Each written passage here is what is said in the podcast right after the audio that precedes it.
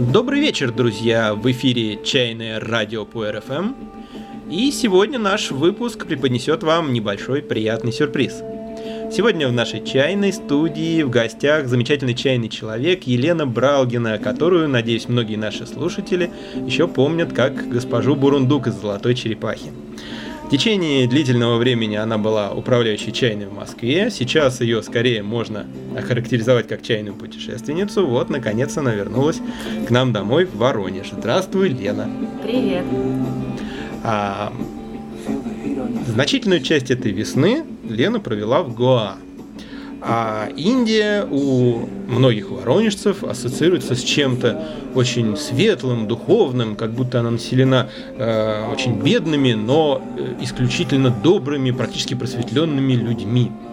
А, в связи с чем первый вопрос, конечно, как там вообще в Гоа, что там происходит, каковы местные жители и что там с чаем? Местные жители действительно достаточно бедные, это, это правда. Происходит много всего, и найти можно много всего, кто общее впечатление, кто зачем едет, то и найдет. И единственное, что вы там точно не найдете, так это хорошего чая. Потому что, ну, по крайней мере, мне не удалось, потому что то, что продается не то чтобы я сильно искала, но вот то, что попадалось, а, это такое, такие массовые огромные развалы э, ароматизированного какими-то вообще невообразимыми э, добавками чая, и при этом они все пахнут одинаково, выглядит ужасно. То есть вот пить не стало бы лучше какой-нибудь массовый э, наш чай, любой, кажется лучше. А основная масса индусов, да, как это правильно, пьют вообще не, не, не пьют чай, а пьют э, некий напиток под названием тулси. Это такая травка, горьковатая на вкус, в разных там исполнениях, продается массово тоже вот в супермаркетах. Это какое-то местное растение? По-моему, Или да. это какой-то специфический рецепт чего-нибудь? Нет, нет, это растение, это молотые листики этого растения, иногда с какими-то добавками травок тоже. А, я просто попробовала раза два или три, после чего охота его пить у меня отпала надолго, и я его не пила. Они его мешают э, с сахаром или так называемым медом, который тоже по сути является сахаром, так как ну, настоящего меда там нет тоже. Одна из особенностей, там есть какой-то сахар в разных видах. Есть при этом не очень интересный вид сахара, какие-то отходы типа патоки от, от сахарного производства. Джагари называется джагари, причем есть вообще натуральный такой коричневого цвета джагари, специфический на вкус, но через два месяца. То есть сначала я его есть вообще не могла, не воспринимала как сладкое. Его там все едят в прикуску, как вот наш старый раньше колотый сахар, или ну, как заменитель конфеток каких-то сладость. Через два месяца начинаешь его есть нормально, потому что других сладостей особо нет, и, в общем, привыкаешь к этому специфическому вкусу, начинаешь есть. А так, ну, Гоа просто не является показателем Индии как таковой, так как штат туристический, и э, индусы там тоже туристические, то есть привыкшие к, за, заточенные по то, чтобы общаться с туристами. Хотя, в принципе, если уехать в деревеньку от какого-нибудь так называемого города, э, ну, то есть чем дальше от э, чем дальше в джунгли, тем встречаются прямо именно деревни-деревни, и на Гоа тоже мы ездили вот на, когда на, на, на мопедах, на мотоциклах, просто вот по побережью. Там приезжаешь в итоге в деревню, там встречаешь нищих среди индусов, например. Ну, то есть они и так-то выглядят вот примерно как, как наши, большая часть деревни уже выглядит как наши нищие. А тут вообще вот нищие среди этих, то есть совсем такие какие-то э, обшарпанного вида старушечки. Ну, то есть прям видно, что это вот уже что-то более аутентичное, что-то более такое приближенное к самой Индии. А так большая часть э, побережья это э, ресторанчики, забегаловки, э, большие массы индусов, которые ходят по берегу и предлагают вам все вообще, вот все купить и все, и все, и все самое лучшее, самое дешевое. Вот. Первое впечатление, которое у меня было, это впечатление похожее на деревню, причем на такую, на э, нечто среднее между крымской и вот нашей деревней. меня было такое впечатление. Единственное, что сильно выбивалось из всего этого, были пальмы. Я неделю, наверное, привыкала к пальмам, потому что... Они какие-то особенные. На нашем юге пальмы тоже, в общем-то, выглядят я, видимо, э, вполне экзотично. Я, видимо, не ездила на тот, на тот юг, где много пальм. Я как-то вот кипарисы, как-то можжевельник привыкшая. А здесь э, везде э, кокосовые пальмы, и вот они у меня выбивались как-то первое время. Я такая, ну, вроде, вроде деревня, вроде обычная деревня, там, ну, темные люди, да, такие более смуглые. И тут хоп, вот только пальмы мне резали очень сильно глаз. Даже не океан, что-то другое. А так, э, вот, собственно, что хотите, то и найдете. Есть все, начиная от джунглей, заканчивая э, запрещенными препаратами. То есть есть все, правда. Понятно. После этого был еще период сибирских странствий. Э, как тебя встретил Иркутск? И как там обстоит дело с чайной культурой? Меня встретил горячо. я, я не настолько замерзла, как, как планировала. Очень сильно боялась замерзнуть, потому что теплых вещей, уезжая из, уезжая из Москвы в январе и планируя вернуться, собственно, в Москву уже, уже весной, я особо с собой не брала. И а, поэтому, когда случайно, не случайно вдруг оказалась в Иркутске после э, Индии, э, больше всего я боялась, что я выйду сейчас вот из аэропорта и прям тут же превращусь в сосульку, но этого не произошло. На удивление, я особенно переживала за обувь, у меня были только ниндзя-шузы, такие тряпочные, э, самая теплая обувь, которая у меня была. А, и я ходила в них по улице, то есть прям вот я, собственно, ни в какую другую более теплую обувь. Ну, на Байкале, конечно, я обувалась более теплую обувь, а так по самому городу в них оказалось вполне комфортно, то есть это прям было удивление. А, Иркутск оказался намного более чайным, чем Индия любая. И вот хотя было обозначено мое путешествие как чайное, оно было не совсем чайным, конечно, оно а, было просто скорее путешествием. Но Иркутск приятно выделился именно как э, своей чайной, в том числе чайной составляющей. За время моего пребывания там, там открыли чайный музей чая и, чайный дом, чайную. Э, по, по, по этому поводу тоже так посмеялись, конечно, с местными, что вот надо было тебе приехать, чтобы мы наконец это открыли. Приятно теперь у них есть место, действительно там «Жемчужина чая», кажется, она называется. Сейчас вот реклама прозвучала в эфире радиостанции. А, вот. Именно прям вот первая, как чайная, именно первая чайная в Иркутске. А музей чая очень интересное тоже такое э, место, на самом деле, потому что Иркутск, он был на пути, э, чайном торговом пути большом, Угу. Кяхта там тоже недалеко, не доехали мы, к сожалению, до Кяхты, очень хотелось. Ну да, очень историческое место, которое часто звучит, и совершенно неизвестно, как оно выглядит сейчас. Вот фотографии посмотреть удалось, и там и в музее тоже много рассказывали, и старые фотографии старой кяхты, и, в общем, там, там музей тоже чайный, такой очень интересный. Есть э, у них альбом из музея, вот из этого кяхтинского именно, там прям интересные очень экспонаты представлены. Хотелось заехать, ну, может еще, может еще доедется, мало ли. А, э, вот, а Иркутск тоже он был на чайно-торговом пути, там была чай-разведочная компания крупная, в каком? 19 век, да, наверное, когда это было? 19 1871 год, это год, когда открыли порт Кяхту для торговли с чаем. Ну вот. И э, Поэтому там вот этот чайный музей чая, он э, интересен э, экспонатами своими, в общем, как-то было прям приятно, интересно там побывать, а еще и как-то по поучаствовать э, в его открытии, так как мы купили несколько баночек еще к, к открытию этого музея старинных таких. Понятно. Ну, у чайных путешественников есть свои секреты, и мы знаем, что у тебя есть свой авторский способ э, безопасной транспортировки чайной утвари э, в разных э, поездках и, может быть, в будущем перелетах. Поделись этой тайной. Ну, я не знаю, сколько он авторский, подозреваю, что не, не, не я его изобретатель далеко. Вот.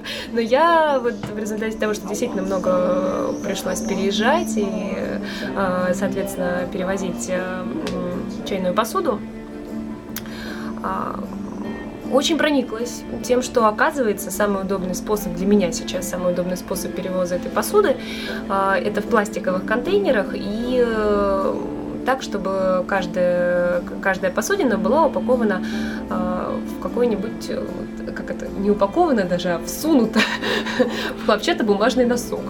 То есть таким образом перевозятся и носки, и чайная посуда, при этом чайная посуда отлично сохраняется, так как она вот, ну, собственно, не бьется и э, замечательно. Вот в контейнер среднего размера, э, достаточно высокий, входит средний набор, вот прям вот все, что даже среди них два набора где-то чайной посуды. Это получается и эргономично, и э, удобно действительно. Да. Как люди Носки. в поезде реагировали на то, когда ты доставала вот такой чайный набор и предлагала отведать чаю. Интересно реагировали. Я подозреваю, что часть моих э, спутников э, поездных отказалась от моего чая только по той причине, что я их доставала из таких мужских длинных носочков. Мужские носки, кстати, хочу отметить, удобнее, ибо они длиннее, и в них может войти больше кружечек, если их туда заворачивать на довольно длительный период тебе довелось, повезло э, окунуться в э, чайную жизнь Москвы, гораздо более интенсивную и бурную, чем у нас в провинции. Э, и поэтому вот тот вопрос, который в первую очередь интересует меня лично, что происходит сейчас, что можно ожидать от чайной жизни России в ближайшем будущем? Э, какие-то современные тенденции, что-то, чего, может быть, нет сейчас, но вот-вот готово появиться. Э, что вообще будет происходить с чаем в России, вот на твой более э, просвещенный взгляд? Хм. Чай будет становиться более популярным, менее популярным, какие-то формы новые появятся или станут более актуальными так интересно, мы перешли с размеров Москвы до, до, до размеров России. вот, но, а, на самом деле, как, как ни странно, на этот вопрос ответить мне, наверное, будет легче, даже чем э, если бы вот вопрос касался Москвы, потому что что сейчас творится в Москве, я не особо в курсе, так как полгода это достаточно большой срок э, моего отсутствия в чайном мире. И э, даже вот на момент моего нахождения там присутствия, да, как-то э, работы в этой отрасли, э, я все равно не считаю, что моя там степень погруженности была даже ну, достаточно настолько глубокой, насколько мне бы там это хотелось, и вообще там насколько-то, да, сильно прям глубоко, и просто смотреть, с чем сравнивать, по сравнению с тем, что я видела, и с тем, что я ну, вижу периодически, какую погруженность у людей вижу, то есть я не могу сказать, что у меня она там какой-то прям такой глубиной обладает, ну, как сказать, это дает поле для, для дальнейшего развития. А по, по России э, по России мне, наверное, дает возможность как раз-таки вот путешествия, мои общение с большим количеством э, чайных людей из разных э, городов именно э, возможность ответить. И ну, мне кажется, что как минимум интерес к чаю э, будет сохраняться и там, где он сейчас уже есть, и появляться там, где его нет. И интересно, что мне кажется, что по России э, все находится в, в очень разных таких э, моментах исторических, как бы, да, вот если мы вот, э, э ну вот мне иногда кажется, что в России пространство является в какой-то степени эквивалентом времени. То есть в одно и то же время в разных регионах можно застать совершенно разные стадии, вот, э, да, прошедшие да. в других местах уже и, и ушедшие именно, в прошлое. Именно про это, про это я хочу сказать, что если мы возьмем какую-то вот там э, э, такую как бы временную дорожку развития именно чайной, чайной э, истории какой-то э, вот в России, ну или как вообще как таковой возможный э, возможного развития отношений с чаем, да, у людей и отношения к, к нему. Э, то действительно в разных уголках России э, все находятся, разные города находятся на разных стадиях, и это интересно, мне кажется, вот, вот как раз-таки... Самый такой... передовой город? Я не, Ну, я не, не, знаю, я не, не считая столицы, я не- считая я не Москвы знаю, и что, Питера. я, я не знаю, что в Питере на самом деле, правда, не знаю, что я, я на очень наслышана, что Ну, из того, что хорошо. знаешь, вот если исключить столицу, вроде им положено по статусу, А э, знаю, какой не- город можно назвать самым чайным, чайной, не знаю, Меккой, чайным, чайным калифорнийским технологическим, то есть передовым краем чайной науки? Я правда не знаю, потому что я не, не, не- не была во всех Воронеж. городах. Хорошо, где Воронеж можно расположить на этой, на этом, не знаю, пьедестале? А тоже смотря, смотря, что мы берем. Мы берем э, за, за критерии оценки. Если мы берем там, например, наличие людей в городе, интересующихся чаем, и их уровень погруженности в эту тему, да, вот этих отдельных людей, или Хороший и- показатель. или, и- да, тогда в Воронеже хороший показатель. Я Вот. знаю таких людей, которые глубоко интересуются чаем в городе Воронеже и всячески развивают это в себе и в окружающих людях. И вы их тоже знаете, уважаемые радиослушатели.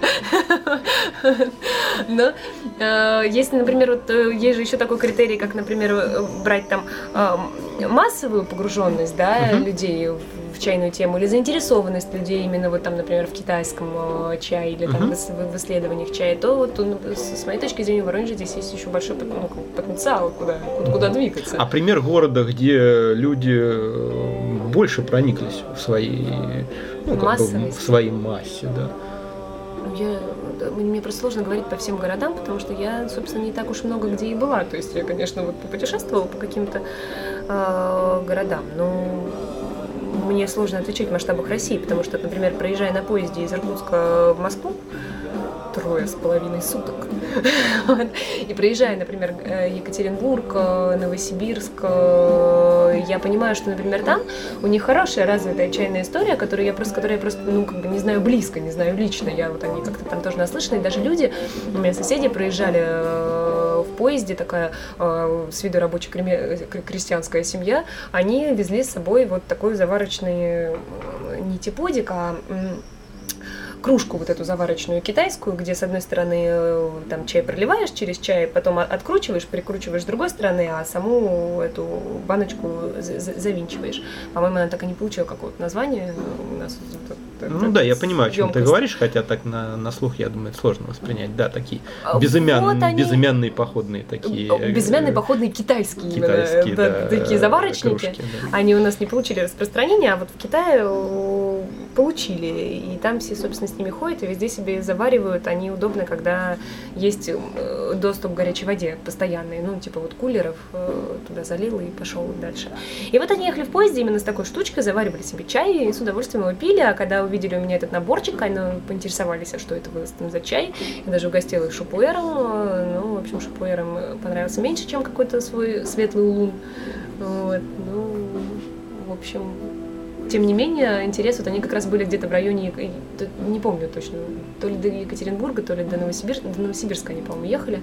Но, в общем, чувствуется, что там интерес есть. То есть это как бы обычные такие люди были, которые, тем не менее, пили э, не чай из пакетиков, а какой-то улун, э, купленный явно на развес в магазине, да еще и вот обладали этой кружечкой, которая э, этим заварочником, который тоже ну, не массово распространен, они его явно купили где-то в каком-то специализированном месте. Вот. Э, Поэтому порадовало.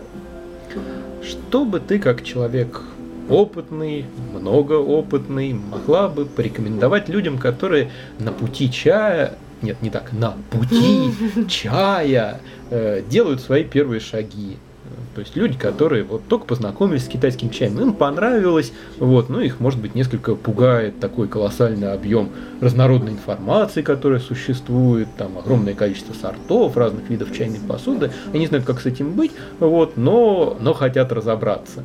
Э, Как стоит э, вести себя в первые, не знаю, там, месяцы, годы чайного э, воцерковления? На самом деле совет э, вертится только один на языке – пить, пить и пить.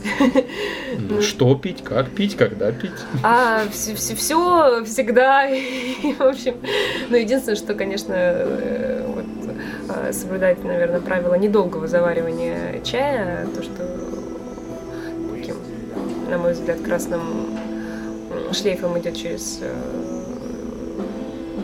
вместе с китайским чаем, да, через их традицию, что они все-таки не, недолгий контакт достаточно большого чая, объема чая, с, э, сухого чая с э, кипятком, ну, то есть проливом. Заваривать так или иначе чай проливом. А как это будет делаться, там, например, в типодах? Э, э, хорошо, если в гайванях, и как бы, да, и с чайничками. Ну, э, если это будет делаться с хорошим чаем и при соблюдении определенных там временных э, норм через типоды в э, кружки или там какие-то другие штуки, то... То есть делать э, заварки короткие, но побольше заварок. Ну, а, да, да. Короткие насколько?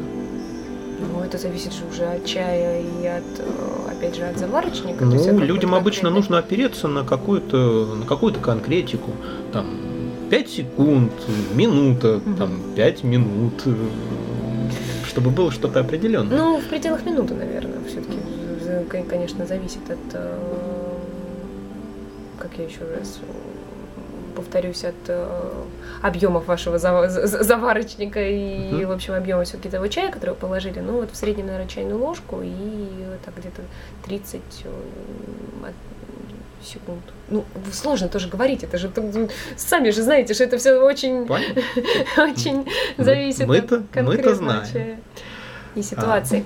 А. В общем, а так э, я бы еще посоветовала побольше общаться с э, людьми, которые к чайной теме имеют какое-то отношение, э, ходить на всякие разные чайные встречи и пробование чая, и общем, во-первых, там можно всегда получить совет, и всегда можно попробовать что-то на всевозможные дегустации. Это всегда благодатная тема, по-моему, потому что дает возможность познакомиться с большим ассортиментом чаев, дает возможность посоветоваться, как-то поговорить с людьми и дает возможность, как правило, дает возможность приобрести что-то, либо чай, либо посуду какую-то, которая вот э, может как раз-таки помочь. Опять же, э, по моему опыту, как только человек начинает э, знакомиться с хорошим чаем, ну, там, да, не, массовым каким-то, а и дальше он как-то развивается в этой теме, во-первых, ему становится сложно пить э, плохой чай, а, а во-вторых, ему становится сложно пить его неправильно. Ну, то есть он начинает обрастать парком посуды, так или, так или иначе, то есть теми средствами, которые помогают ему заваривать э, этот чай.